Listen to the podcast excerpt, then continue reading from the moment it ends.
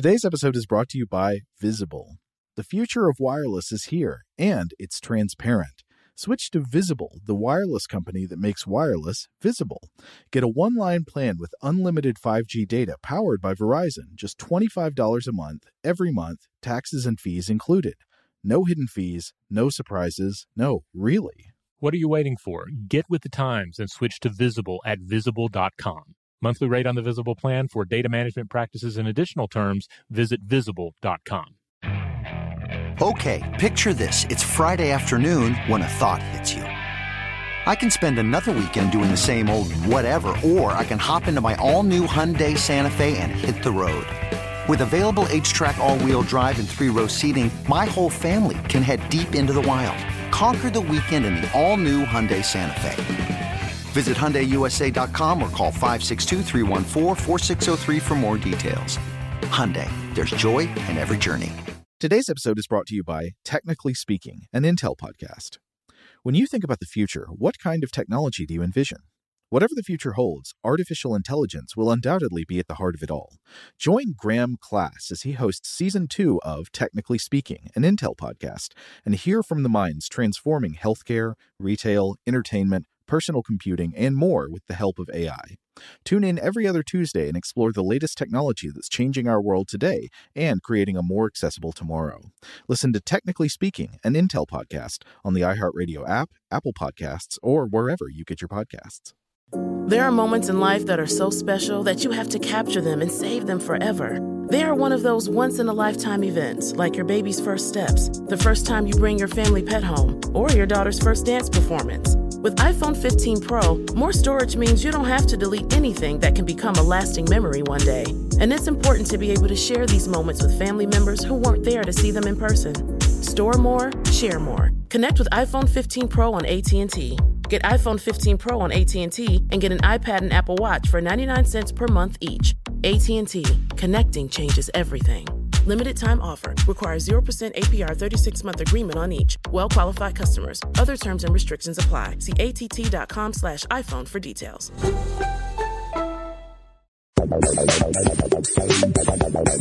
Welcome to Stuff to Blow Your Mind from How Stuff Works dot com.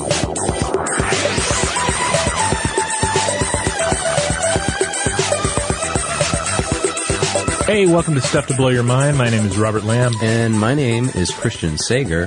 Hey, Robert, have you ever met a person who doesn't like music? I do not think I've ever met anyone who just across the board doesn't like music. I've certainly met plenty of people who seem to dislike music in certain scenarios. Yeah. Uh, because I'm the kind of type of like person who... Like types of music, you mean, Well, right? types of music, but also music in certain situations. Like, I've okay. certainly known people who... don't like music while driving. Um, oh, okay. I, I'm of the mindset I want music on all the time. Uh, yeah. Just about. Yeah. Um, music of my own choosing, part. but music. I know a lot of our colleagues uh have difficulty writing while there's music on. I don't have that problem, although I do like sort of cultivate playlists of stuff that helps me to write, you know, mostly instrumental stuff, but yeah, sometimes there's certain music that I can listen to that has vocals that I can listen to while writing. But yeah, so, you know, I know, like you, like I've known like various sort of iterations of people who can't listen to music during certain times. I've only met like one or two people in my life who just don't, they they literally say, I don't like music. And that's so alien, so yeah. difficult for us to comprehend, because it's like hearing someone say, oh, I don't, I don't like food. I don't yeah. like, I don't like drinking liquids. It almost seems inhuman in a way, and I think like when you hear that, it, it at least in my experience, people will kind of think like, oh, that's the trait of a psychopath, right? But it's not. It, it's mm-hmm. actually not. Um, we've talked about psychopaths on the show, and that, that hasn't come up as one of the symptoms. But also, as we're going to talk about today, this is a real brain condition. Yeah, at least a couple of different conditions we're going to discuss. Yeah. And I think they both serve to remind us just how tenuous our sensory experience of the world really is. Yeah, absolutely. I mean, like, think about you and me, right? Like, uh, the audience probably knows, if they don't already, that you are really into electronic music and you cover it for uh, Stuff to Blow Your Mind. I'd say weekly, right? You're I writing try about to, it? yeah. Yeah, and um, and I, as many people have heard on other episodes, grew up in the punk and metal scene and still listen to a lot of that stuff, which a lot of people find unlistenable and dissonant, uh, including, mm-hmm. you know, my wife. Uh, yeah. And um, I'm okay with that, but it's interesting because dissonance plays into these diseases as well. Well, here's a quick question for you, and I think this helps to sort of, th- this helps a lot of us uh try and comprehend what some of these conditions are like. Yeah. Like what, what's a type of music that you just really don't get, that you just, you, you can't really listen to, you don't understand, and, and you're just willing to say, yeah, I, that is not for me.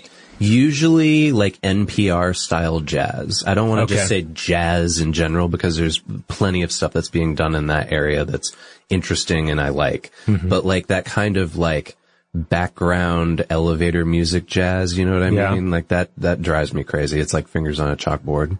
For me, it's, I, I have to say jazz as well. And yeah. part of this could be, I mean, it, it, the view, I guess, is that jazz takes some getting used to. You have to be, you have to immerse yeah. yourself in it. And I like some jazz, and I like jazzy elements in some of the music I, I listen to from time to time, but it's that jazzy jazz. It's that spacey jazz, that, that completely unhinged jazz that just kind of gives me the shakes sometimes. It's making me think of this joke on Parks and Rec. I don't know if you remember this, but the their local N P R station, they had a show and they would say, jazz plus jazz equals jazz. yeah.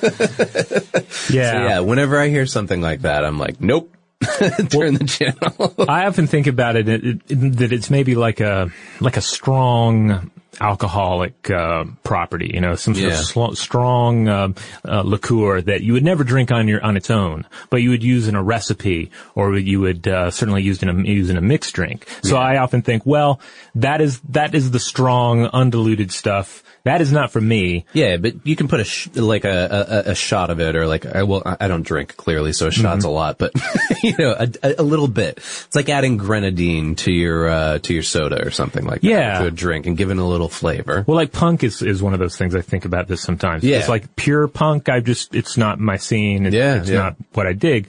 But I've certainly loved groups that have elements of punk in their sound. Yeah, that that yeah. either come out of punk or find some of their musical genre to combine it with. Like, um, oh, um, uh, the Pogues come to mind. You yeah, know? Sure. Like a little bit yeah. of Irish music, a little bit of punk music.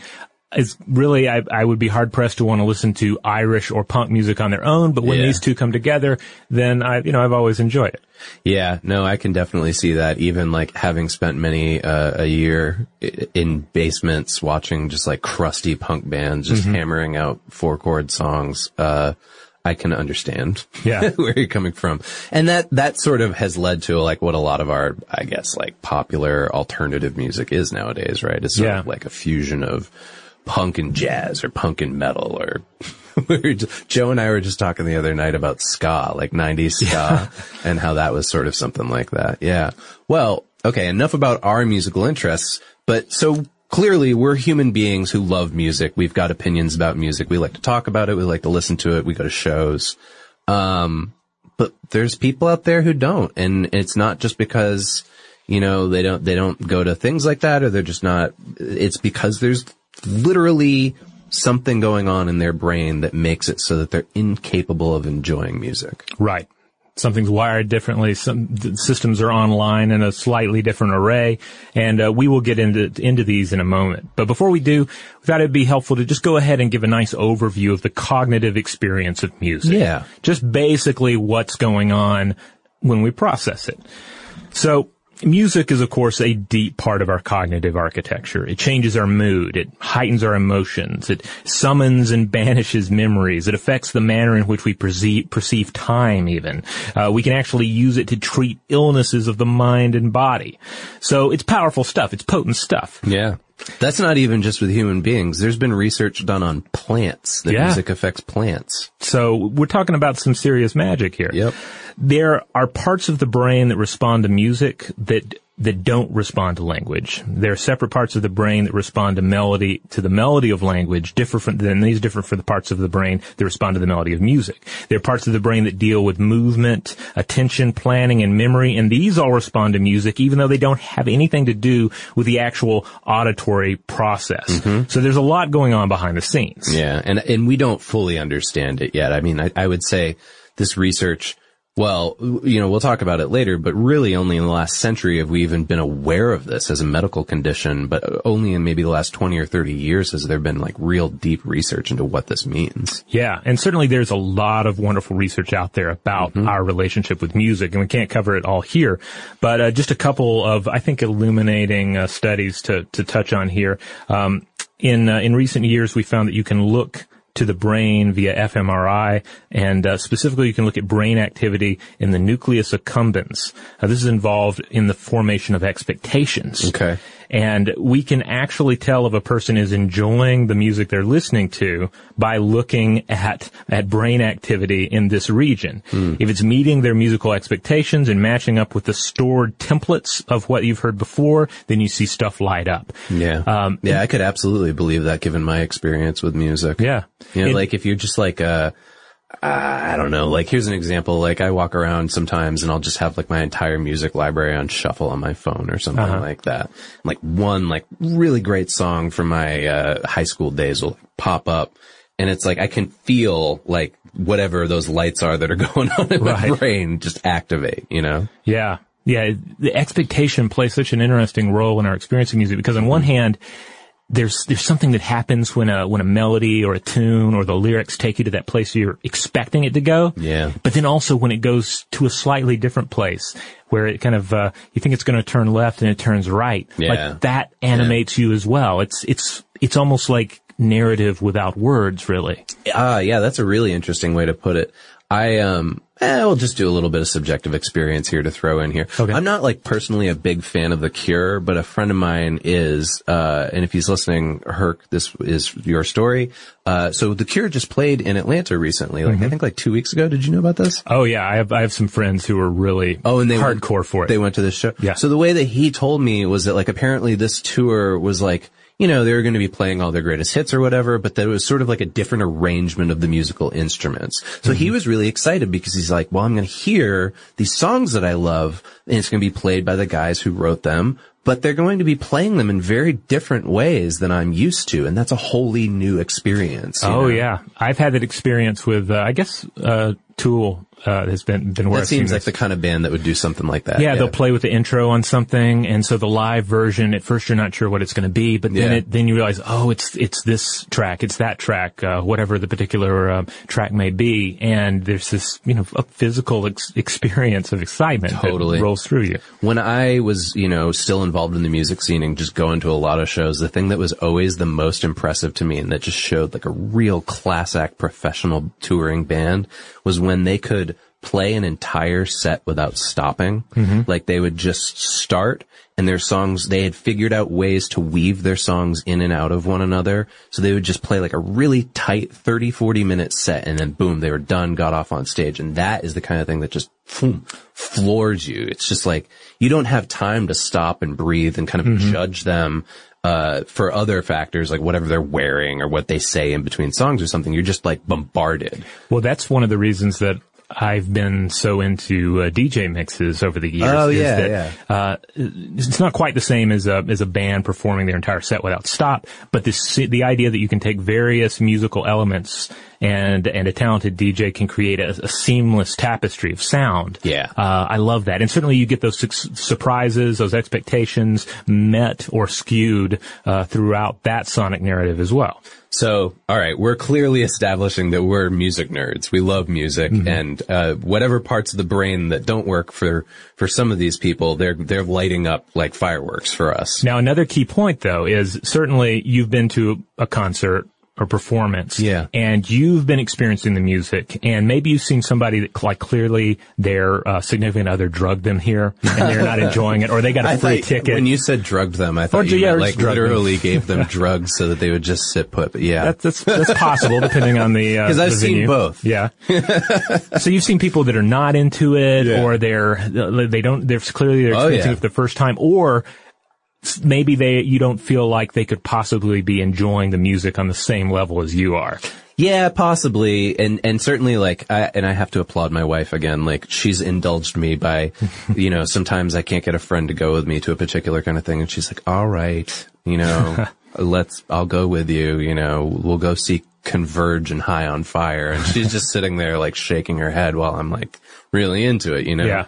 Um, so yeah, I get that. Yeah. Well, it's interesting because despite all of our varied musical taste and our varying levels of engagement with particular types of music, particular performances, the brain experiences that we have are actually pretty consistent among most people. Yeah. There was a two thousand thirteen study published in the European Journal of Neuroscience, and they found that if two people listened to the same track, uh, one an experienced fan of the music and another not, the other one just like a newcomer. Okay. Uh, you know, this has been dragged in there by their spouse. Yeah, uh, right.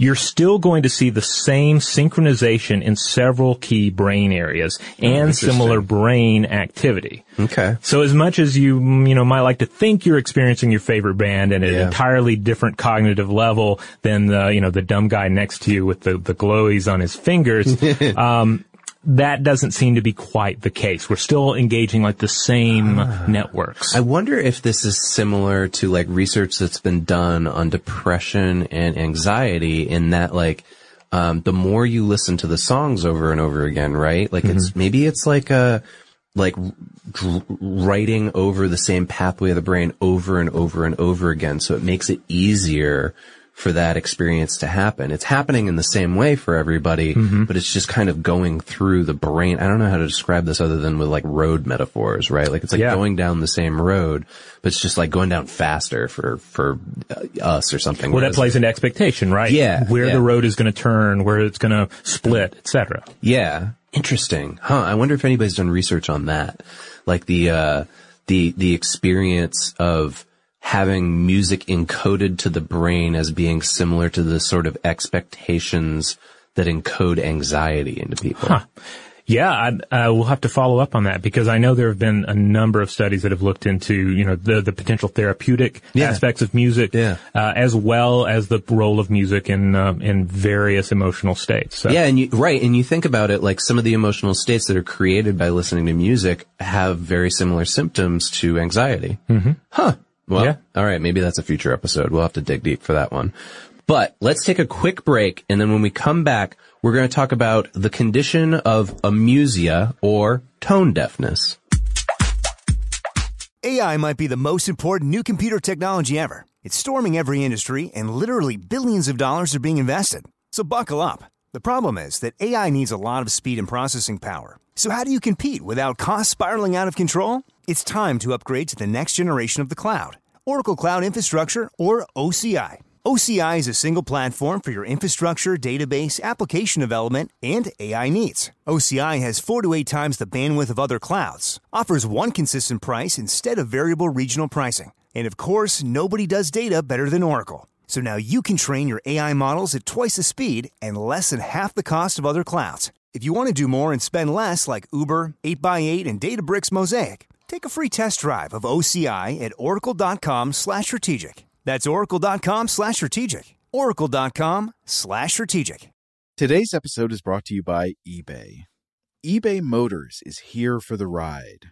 Remember when you first saw the potential? And then, through some elbow grease, fresh installs, and a whole lot of love, you transformed one hundred thousand miles and a body full of rust into a drive that's all your own.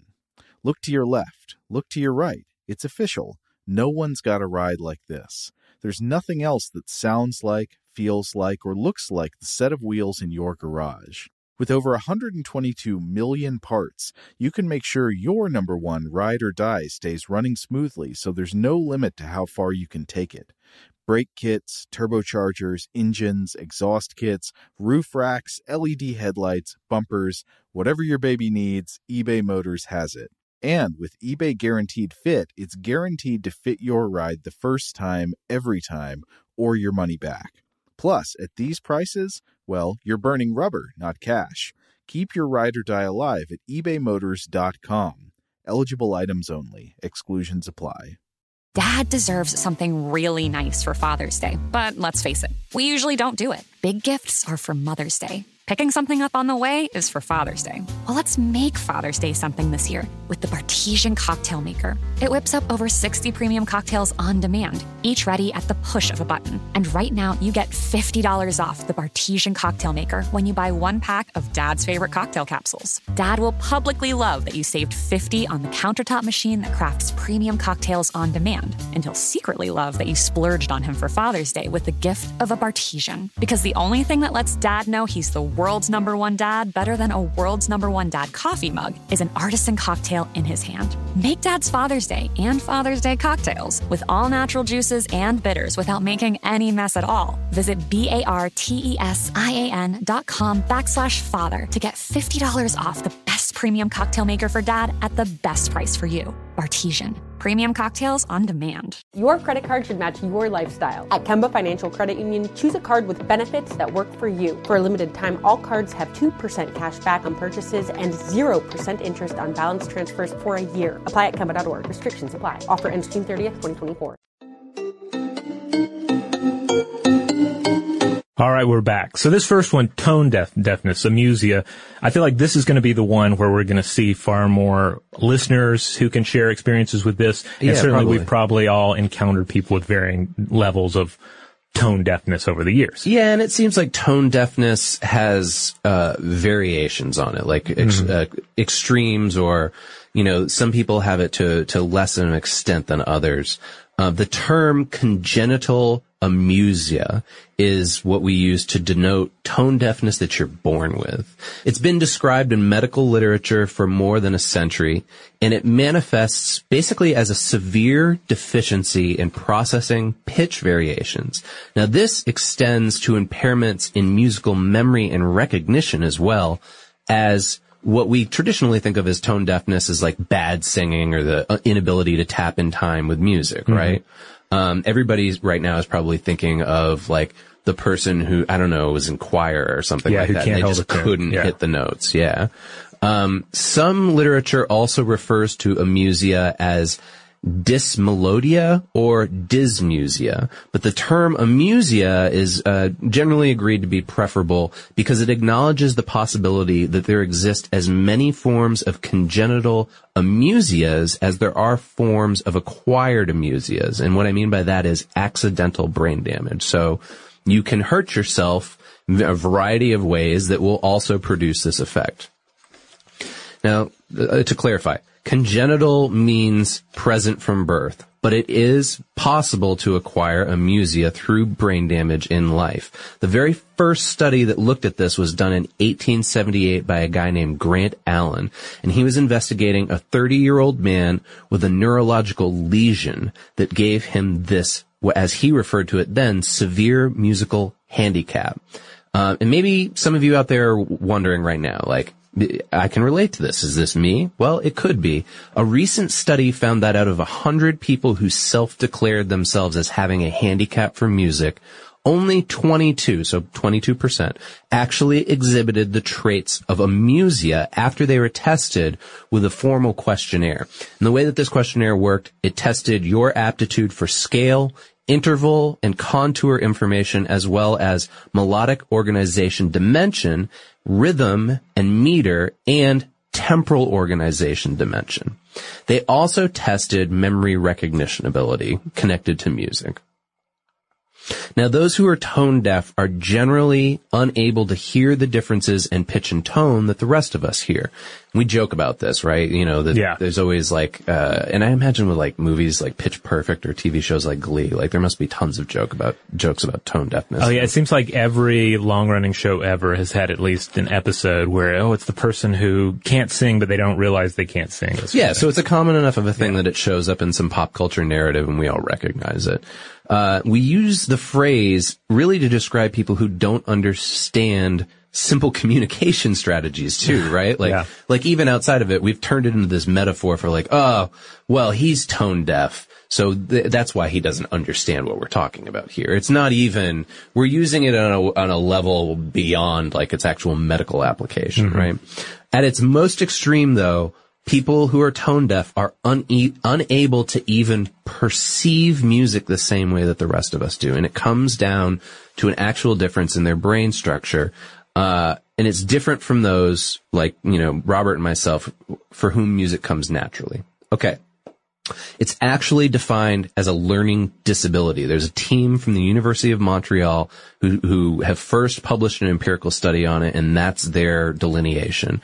So, for instance, most children, and I didn't realize this, but this is probably a common experience for you, most children learn to sing at the same time that they're learning to speak, right? So they're like kind of like singing words. Like I was uh, babysitting a friend of ours, four-year-old, the other night, and he was singing constantly, but then he would just kind of talk to himself too. Oh yeah, that's my experience with my son Bastion. Is um, there's a lot of lot of talking at this point. He's four, but there's also a lot of singing. He will just yeah. burst into song about the silliest things. Yeah, to the point where we're just like, all right, you just you can't sing about butter anymore. Just just eat. Don't play with the butter and don't sing about the butter.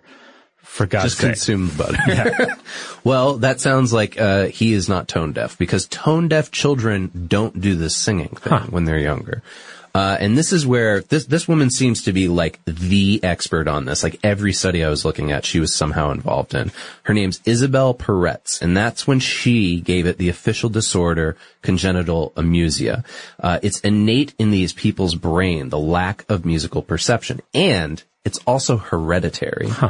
Uh, they found that congenital amusia is genetically transmitted. thirty-nine percent of the people who have first-degree relatives with this cognitive disorder also have it. However, if you look at control groups, only three percent have it in control, in control group families. However, congenital amusia doesn't seem to result from any particular family environment. It's not like, I don't know, uh... you can somehow connect it to like alcoholics or something like that, right? Like there doesn't seem to be an environmental source that's causing this. It seems to be genetic. Remember though, genes don't specify cognitive function. They actually influence brain development. So the next step that these researchers are looking at is, let's identify the genes that relate to these neuroanatomical anomalies that are found in the brains of people who have amusia. Now, interestingly, that three percent control group almost lines up exactly with what they found to be the percentage of people in the population who have it. four percent seems to be the number of people in the general population who are amusic. They grow up with normal exposure to music and are otherwise capable of doing everything else everybody else does. They're intelligent, they're educated. This only affects their ability to recognize pitch in music. And it doesn't apply to language. This is the really fascinating part, right? Amusiacs can process speech as well as environmental sounds like, I don't know, like an animal's cry or something, right? Or mm-hmm. voices. They can understand all of that. They can even understand the pitch changes in different languages. Like, you, you know a little Chinese. I spent some time in China. You know how important pitch is to right. the difference in words. They're fine with that. Hmm. But it's only with the music that they have this pitch problem. Well, it reminds me of some of the, the bits we, we discussed earlier about how our brains process music and the idea yeah. that it's, it, your brain is processing it separately from the, the music itself based on all of these other factors. So I, I guess it stands to reason someone with even, you know, fairly significant, um, amusia here could still listen to, say, a track with some really engaging lyrics, of course. Yeah. And they're going to get some sort of lyrical experience out of it. They might, yeah. And yeah. maybe, maybe even something that is, I'm thinking of some of the more, some of the least musical music that I like, some of the more noise-oriented yeah. stuff.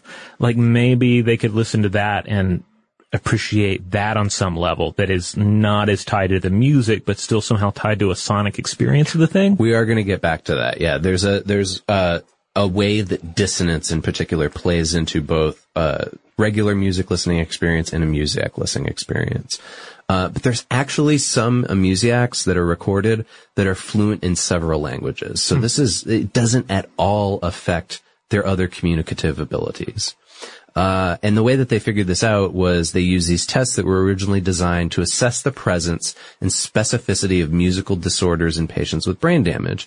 The big one seems to be the difficulty in detecting pitch-related changes, right? Mm-hmm. Uh, especially when that extends into dissonance, which amusical subjects have little sensitivity to. So that's interesting, right? So, uh, people who love music, when you create music that has dissonance in it, when tones are playing over one another, uh-huh. that, that don't match up the right way, and it just sounds like kind of white noise, some people hate that, right? Like I, I dated a girl once who, I, I remember putting on a record in a car, and she just said, Put, turn this off, it just sounds like insects. Yeah. Uh, and she wasn't wrong, but uh, it, she probably... wasn't in a music because uh they have very little sensitivity to dissonance. Okay, so I so one with this condition could very well be a, an exclusive fan of, say, like Nurse with Wound or early right. uh, Einstein's into New Bottom. Like yeah, just yeah, very yeah. like throw a xylophone down a hallway sort of music. That's okay. What I'm kind of wondering is if like these uh, experimental noise fans that are just super into it and that's all they listen to. I wonder if you could have a musia and not even know it because that's sort of your huh. genre of choice. Um It doesn't appear, unfortunately, to be something that can be, quote-unquote, fixed either. Peretz's team has tried teaching kids with amusia to like music, actually. Uh, they basically, they gave them uh, M P three players, and they said, listen to this for thirty minutes a day. Not only did the kids fail to improve on their tests, but they... the how poorly they scored on the tests correlated to how much they reported listening to the music. Hmm. Um, so the next steps to, to, to see if there's any kind of way to reverse this seem to be some kind of remediation, training programs that might improve pitch perception and memory. At the very least, this will help us understand the neurological basis for this so that we can use it to diagnose other learning disorders too. So what What's going on in the brain here, right? Like, let's zoom in, take a look at the brain, and figure out what, what exactly the deal is. Well, there's a study by a team in France, and they used M E G scanners to figure this out. Amusic people's brains stemmed from delayed or impaired functioning in their frontal and auditory cortex. They also had physical abnormalities in those areas of the brain with more gray matter and less white matter than usual. Now, this is something that's come up on the show a couple times when we're talking about everything from brain disorders to drug usage, right? Yeah. Like that white gray matter uh, balance seems to be pretty important. Again, people with amusia, they don't enjoy music, but they're capable of enjoying all the other pleasures that the rest of us are, right? It's not like they're dead inside. Right. It's just this one area, and arguably an area that, that you know, certainly has nothing to do with their survival or ability to to move and enjoy life and and and partake of our culture. They're just not into the musical aspect of it. Yeah. I mean, they like food, they like money, they like sex. This has all been tracked in a, a there was a March sixth article in the Journal of Current Biology. Mm-hmm. They looked at this. Um So, okay, we know it's innate or it's acquired. We know it prevents people from processing music the way they do. There's also another way to look at this, uh, another terminology called specific musical anhedonia. Uh, and this is what another study's authors called the inability to exp- experience pleasure from music in general. So, uh, if amusia is the, like, disease, the extreme uh, version where you can't appreciate music at all is this specific musical anhedonia. Hmm. In, in their study, they divided thirty people into three even groups, and they were asked to do what they called a music task, where they listened to classical pieces of music and then they rated them. Then they were asked to do a monetary incentive delay task. Basically, this is gambling. um, and usually both would induce an emotional reaction in the brain. The researchers analyzed the heart rate of their uh, uh, subjects and how much they perspired. Now, some were, quote, emotionally oblivious to music, but they could tell what they were supposed to be feeling. So they heard the stuff, they knew they were supposed to be having some kind of feeling, but their brain wasn't registering it. Their brain registered, okay, there's some reward system in place. When I'm when they were playing around with the money and gambling, that was lighting up, but not when they were listening to music. Hmm. So I'm wondering, this is just me here, and maybe I'm way off, but do you think amusia can also affect a person's timing and tapping in terms of like fine motor control? Because I'm thinking like if you can't tap out a beat along to a song, would that affect your fine motor control in terms of like trying to find, I don't know, I'm thinking about like platform video games where you're trying to like jump from one thing to another at the, just the exact right time. Sort of like, like the old school platformers where you, yeah. they were just insanely difficult and you essentially had to know like the exact beats to hit, the exact yeah. uh, key uh, There's key a rhythm to, to that, yeah. right? And I'm wondering if that affects them as well, or like... Or Simon game comes to mind. Oh, yeah, know? That would be a perfect mm-hmm. example. Yeah, yeah, yeah. Like, they'd just be unable to do Simon. I'm curious about that. Um, Again, it comes down to, like, you know, small loss, I guess. Well, you can't right, play yeah. Simon. Simon wouldn't be a big deal, but I would imagine if the fine motor control extended into other aspects of your life, that might be difficult. Yeah. I mean, certainly there was a time when, like, the predominant game, video game, was those insane platformers. Oh, yeah. And if you were not able to partake of those, I mean, you felt like you were missing out a little bit. Like, I was just always kind of horrible at them. Yeah. And I remember feeling a little left out. Like, I, yeah. I, I had never beat, I don't think I beat any of those old Nintendo games. Yeah. And, and I did feel like, was there something something wrong with me that I haven't beat Super Mario Brothers two? I can sort of remember that, yeah, because especially like our generation, the way we played, like we all would just huddle around mm-hmm. the T V and the console, right, for right. hours at a time. I remember playing like Mega Man for like ten hours straight into the middle of the night with my buddies, and we would like switch off, right? Mm-hmm. But yeah, you would sort of get laughed at if you weren't as like, oh, you can't make that one little jump? Come on, you know? Uh. Thank God they got easier. Today's episode is brought to you by eBay. eBay Motors is here for the ride. Remember when you first saw the potential? And then, through some elbow grease, fresh installs, and a whole lot of love, you transformed one hundred thousand miles and a body full of rust into a drive that's all your own. Look to your left. Look to your right. It's official. No one's got a ride like this. There's nothing else that sounds like, feels like, or looks like the set of wheels in your garage. With over one hundred twenty-two million parts, you can make sure your number one ride or die stays running smoothly, so there's no limit to how far you can take it. Brake kits, turbochargers, engines, exhaust kits, roof racks, L E D headlights, bumpers, whatever your baby needs, eBay Motors has it. And with eBay Guaranteed Fit, it's guaranteed to fit your ride the first time, every time, or your money back. Plus, at these prices, well, you're burning rubber, not cash. Keep your ride or die alive at ebay motors dot com. Eligible items only. Exclusions apply.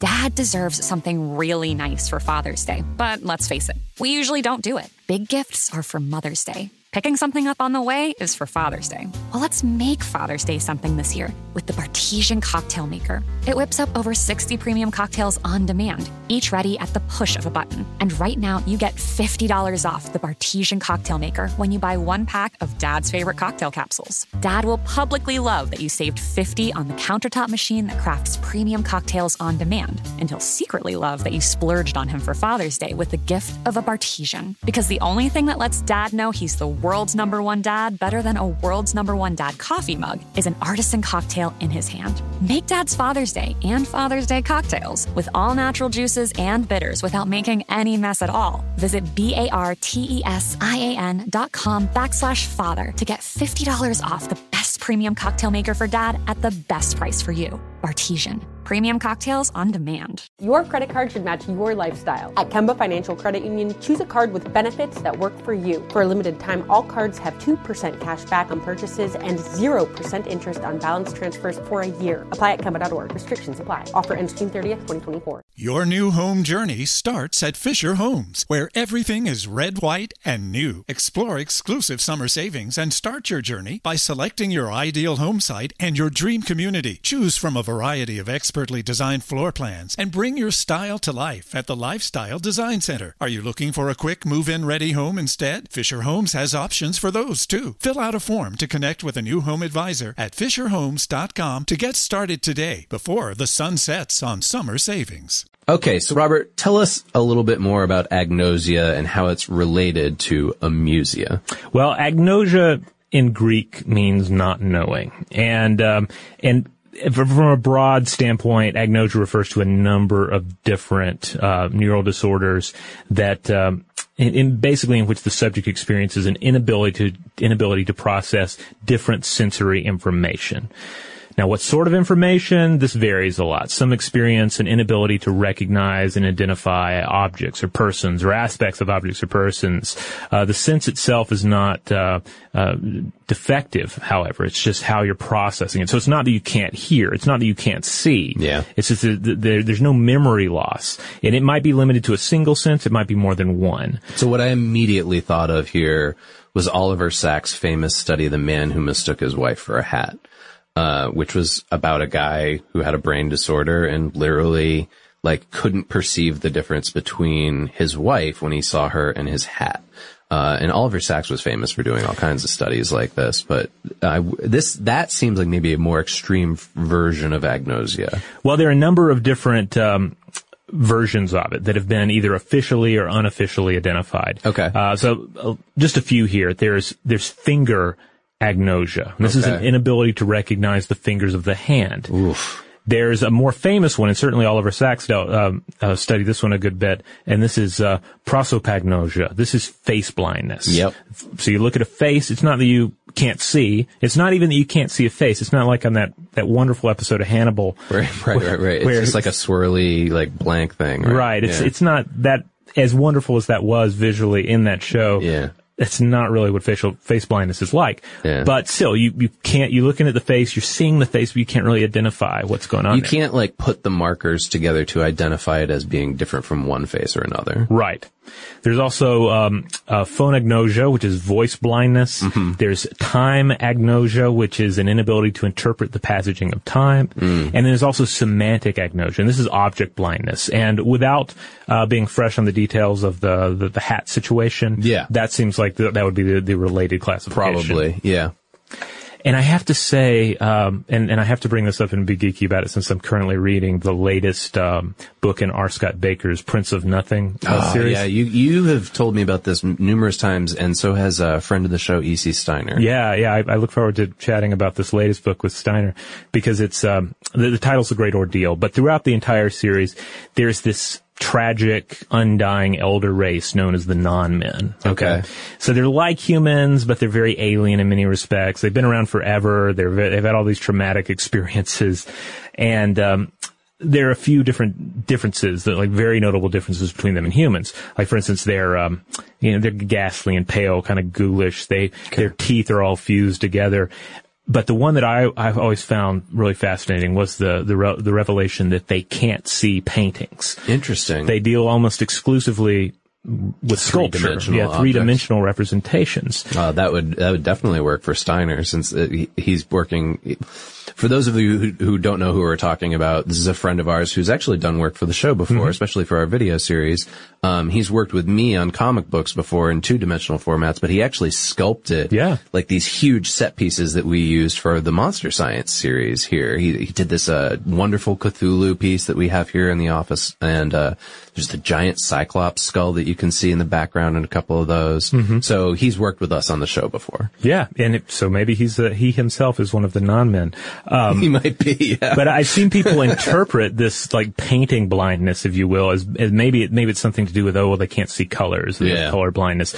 But I can't help but wonder if, if this is... uh if this would be some sort of, like, painting agnosia. Okay. And certainly R. Scott yeah. Baker works so many neuroscientific and philosophical ideas into his work. Yeah. I would not be surprised at all if that was a partial ins- inspiration for it. Okay. Yeah, I like that. I like that. But all extrapolating these, it outward. Yeah. Yeah. But all of these conditions, uh, the real ones that we've discussed here, they're examples where, again, your the stimuli is entering through your senses, but then something is messed up. The the wiring is crossed. There's there's something in many cases physically damaged in the brain that is permitting the proper processing of that stimuli. Mm, mm-hmm. Yeah. And where this enters the musical realm is auditory agnosia. And there are essentially two different versions here. There's classical auditory agnosia, which entails environmental sounds. So this would be like you hear a bird or a car, but you're unable to process exactly what that sound is. Yep. And then there is uh, interpretive or receptive agnosia. And this entails music and gets more into this this idea of musical agnosia. I guess, like, here's a good point for me to probably clarify, too, because I have this. I don't know about you, but um I have a good bit of tinnitus. Mm-hmm. Um, from all my years going to shows, and even though I work, Earplugs. Uh, yeah, I still hear that whistling at night. And uh, if everything's quiet, I, I just hear a high-pitched whine all the time. Um, and this isn't that, though, right? Like, that's that's an actual, like, we, we actually have an episode of Brain Stuff about that. Um, but it that's part of your eardrum being affected and then connecting to your brain. This right. is totally different. This is just brain. Right. Now, in some of the cases, and we'll look at a couple of case studies here uh, uh, in a minute, in some of those you do see like actual deafness occurring as well. Mm-hmm. But uh, but yeah, for the most part, we're talking about the about not a physical hearing loss. Yeah. So examples of this go back at least as far as nineteen oh five. Um, I was uh, looking at some articles about this, and they reference a, ph- a physician uh, only referred to as uh, Bonvincini, and another one uh, by the name of uh, Lamy, L A M Y. Okay. And both of those uh, encountered individuals who uh, who had uh difficulty with music. So they could, in the first one, the nineteen oh five case, the patient could still process musical information, but could no longer recognize well-known tunes. Hmm. Um, he could pick out a wrong note in a famous tune, but he couldn't name that tune. And then the nineteen oh seven case uh from Lamy, L A M Y, uh, described a patient who could transcribe the na- his national anthem, but didn't know what it was. That's interesting. Huh. And it, I'm assuming that g- given their names, they probably weren't transcribing the American national anthem. Right. I think these were both, uh, at least uh, the first one was Italian. I'm yeah. not certain about Lamy. Again, I, I I looked to try and find some more information about these individuals. It's possible that Lemmy from Motorhead did some studies of his own on these. Well, certain, but, certainly but he... Those may be lost to time. All right. So the, but the thing to keep in mind is there's a lot of variety. Um, right. Here's an example, two thousand eleven case that was reported by Zane, Kaga, and Hayashi of a twenty-seven-year-old woman with long-term severe hydrocephalus. This is abnormal accumulation of uh, cerebrospinal fluid in the brain. Okay. And this was due to uh, congenital spina bifida. Mm. She gradually lost her hearing, but she experienced, quote, severe difficulty in distinguishing verbal, environmental, and musical instrument sounds. As her hearing left her, she continued to enjoy music, however, and, and she could, because she could sense the rhythms by simply turning up the music loud enough to feel the vibrations. Yeah. And this allowed her to actually summon the memories, the emotional associations that she had made with the music prior to her hearing loss. Oh, okay. That's nice. Yeah, I think it's kind of beautiful. I mean, it gets into this idea that we discussed earlier, that the brain is processing music in a few different ways. Yeah. And right. if one of those bridges happens to break down, it doesn't mean Mean, you know, the, the, the information can't get across. Yeah. And the vibrations alone are enough to sort of trigger those emotional associations is interesting. Yeah. And you can also, of course, get into, I don't think they got into it as much in the paper, but, you know, you have, uh, you have instances where you can, uh, you can use hearing aid devices that, yeah. that, uh, that depend upon like vibrations in the skull as opposed to, uh, you know, straight up, uh, you know, eardrum sensations. Yeah. Yeah. Mm.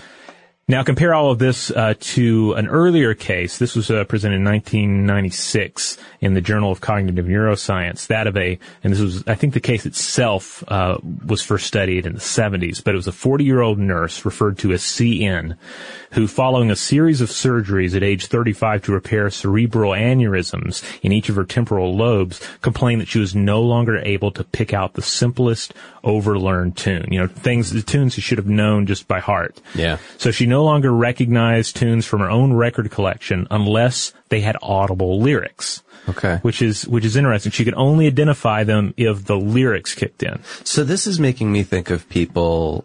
I listen to a lot of music that has unrecognizable lyrics, mm-hmm. and I'm okay with that. But I know a lot of people who are like, how could you listen to that? You don't know what they're saying.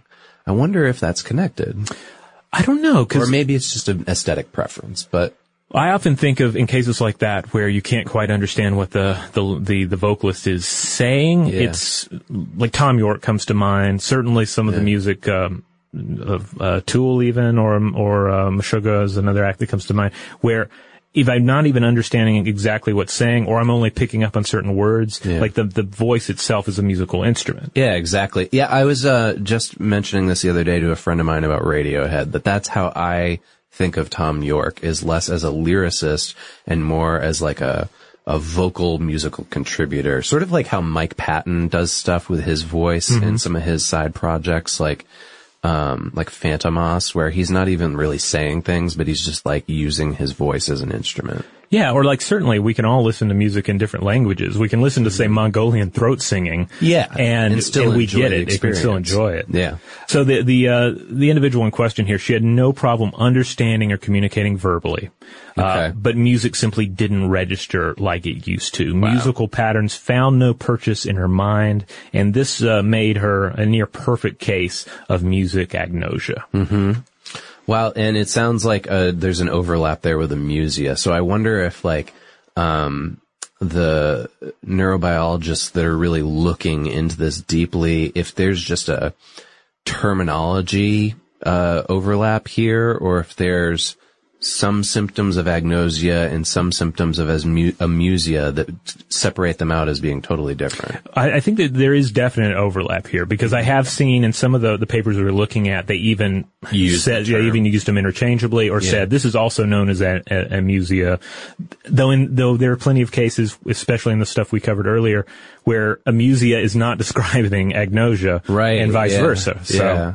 So it sounds like that we need to do a lot more research on this and sort of Uh, better identify these categories. Yeah, I believe I believe the experts in, in these areas are still trying to get firm ideas of what's going on, because certainly agnosia is a is a rarity compared yeah. to the more simpler versions of amusia. Right. Yeah, you can have amusia and okay, so maybe this is the difference. Amusia is the four percent of the population who are just tone deaf. Right. Whereas agnosia, or uh the term that I was using earlier, me uh, scroll back into the notes to find it.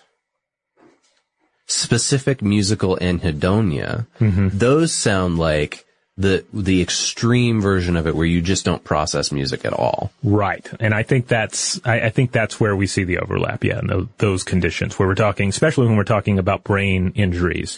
Uh, physical trauma to the brain, physical changes to the brain that result in these symptoms. Now, in the treatment of agnosia, um, the analogy I made earlier about the two bridges, that's ultimately where we see the main treatment or coping mechanisms. Yeah. And that is that if one bridge is out, there are other bridges. There are other ways that we consume music, that we, that we take music in. And so we, we see in various cases where it basically information is just presented in other, uh, modalities with, uh, that connect to the patient. So it's just a different way of connecting with the music. It's interesting that you use the term bridges, because from what I can tell, the causes that lead to, and these are the physical causes mm-hmm. that lead to agnosia, um, usually are around the occipital-temporal border in the brain of the ventral stream, right? Connecting parts of the brain together, the bridges between that. That gets damaged. And this could be lesions on the parietal or temporal lobes. It can be produced from a head injury or a stroke or infection or carbon monoxide poisoning. It's all kinds of things, right? Um, but these lead to all the kinds of agnosia, not just the auditory ones we're talking right. about, also visual and tactile. That, you know, we're focusing on auditory today, but that bridge, if that's severed, that's where that sense kind of goes haywire. Yeah. All right. So I, this is what I'm wondering, and, and this is what I'd like to see more research of, you know, uh, leading us out for the future. What effects do amusia or agnosia have on other behaviors? Like, We've, we've seen, okay, yes, these people understand, uh, language still, right? And they're, they're capable of being functional in society and working and being intelligent and educated. But what kind of personalities develop from a person who just doesn't have music in their life? It's a good question. I'd love to hear from, from any listeners on this. Certainly the, the data we were looking at in the papers we were reading, they seem, if anything, it seems like most of the time the researchers are surprised at how, how well the individual yeah. does, you know? Yeah. So it's, it, it, I don't see a lot, it's maybe in the more severe cases where it's affecting, uh, you know, greater, uh, sound agnosia, mm. uh, in mm-hmm. general, or, or other uh, types of, uh, of uh, stimulus coming into the brain. But for the most part, it doesn't seem to handicap them significantly. I mean, they're still able, in many cases, to enjoy music, the thing, yeah. the one area that is that is specifically affected. Yeah, I'm also wondering, too, and please, listeners, chime in on this one as well. With the rise and popularity of podcasts, I wonder if that is an outlet for amusiacs. Like, they're, well, I don't like music, but these podcasts are great, so I'll just load up a bunch of these and mm-hmm. listen to these all the time. I, I've certainly met people like that, the, yeah. the, the people who don't want to drive with music on, and yeah. inevitably... that they want to listen to something. Right. And they'll, they'll go for a podcast. They'll go for a radio show or like a book on tape. Like an audio book. Yeah. yeah. Yeah. Interesting. Okay. Huh. Well, I like to balance back and forth between the two. Sometimes I'm in the mood for music. Sometimes I'm in the mood for a podcast or a book, but uh, yeah, it's an interesting, interesting difference in experiences. Well, it seems like, uh, there's a lot of information that we can learn from you, the listeners out here about this. I mean, we're scratching the surface of this pretty much brand new discipline of research. So let us know what you think about it. I want to hear your, your experiences. Maybe you've met people who don't like music at all. Maybe you're one of those people. Maybe that's why you listen to the show. um, so let us know. Uh, you can contact us in all the usual ways. We are on social media all over the place, Facebook, Twitter, Tumblr, and Instagram. And then there's also our landing page, stuff to blow your mind dot com. That's where you're going to find all the podcasts, all the videos we've made, and all of the articles, none of which are musical based. If you have amusia, you can consume them and be just fine. That's right. And hey, if you want to get in touch with us directly, as always, email us at blow the mind at how stuff works dot com.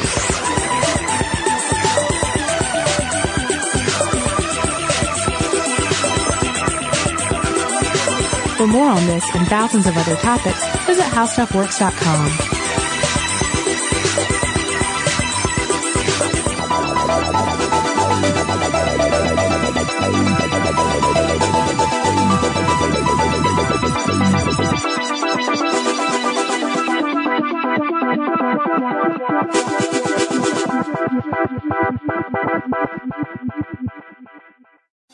Diamonds Direct has done it again. This month only, get ready for an offer you can't resist. Buy a natural diamond engagement ring of one carat plus and receive a free natural one carat diamond tennis bracelet valued at two thousand dollars. That's right, a stunning diamond tennis bracelet at no extra cost. Imagine giving her the ring of her dreams and her wedding gift all at once. So hurry into Diamonds Direct. Your chance to get a free tennis bracelet will not last long. Details at diamonds direct dot com. Your credit card should match your lifestyle. At Kemba Financial Credit Union, choose a card with benefits that work for you. For a limited time, all cards have two percent cash back on purchases and zero percent interest on balance transfers for a year. Apply at Kemba dot org. Restrictions apply. Offer ends June thirtieth, twenty twenty-four. Your new home journey starts at Fisher Homes, where everything is red, white, and new. Explore exclusive summer savings and start your journey by selecting your ideal home site and your dream community. Choose from a variety of expertly designed floor plans and bring your style to life at the Lifestyle Design Center. Are you looking for a quick move-in ready home instead? Fisher Homes has options for those too. Fill out a form to connect with a new home advisor at fisher homes dot com to get started today before the sun sets on summer savings. What are you looking for in a new smart T V? four K picture quality, high quality and immersive sound, a sleek design. All of those are givens, but only the new Roku Pro Series has all of those and the Roku streaming experience, an award-winning O S. Get fast, easy access to all your apps like iHeart, where you can stream all your favorite music, radio, and podcasts all day, and regular all-inclusive trips to Roku City.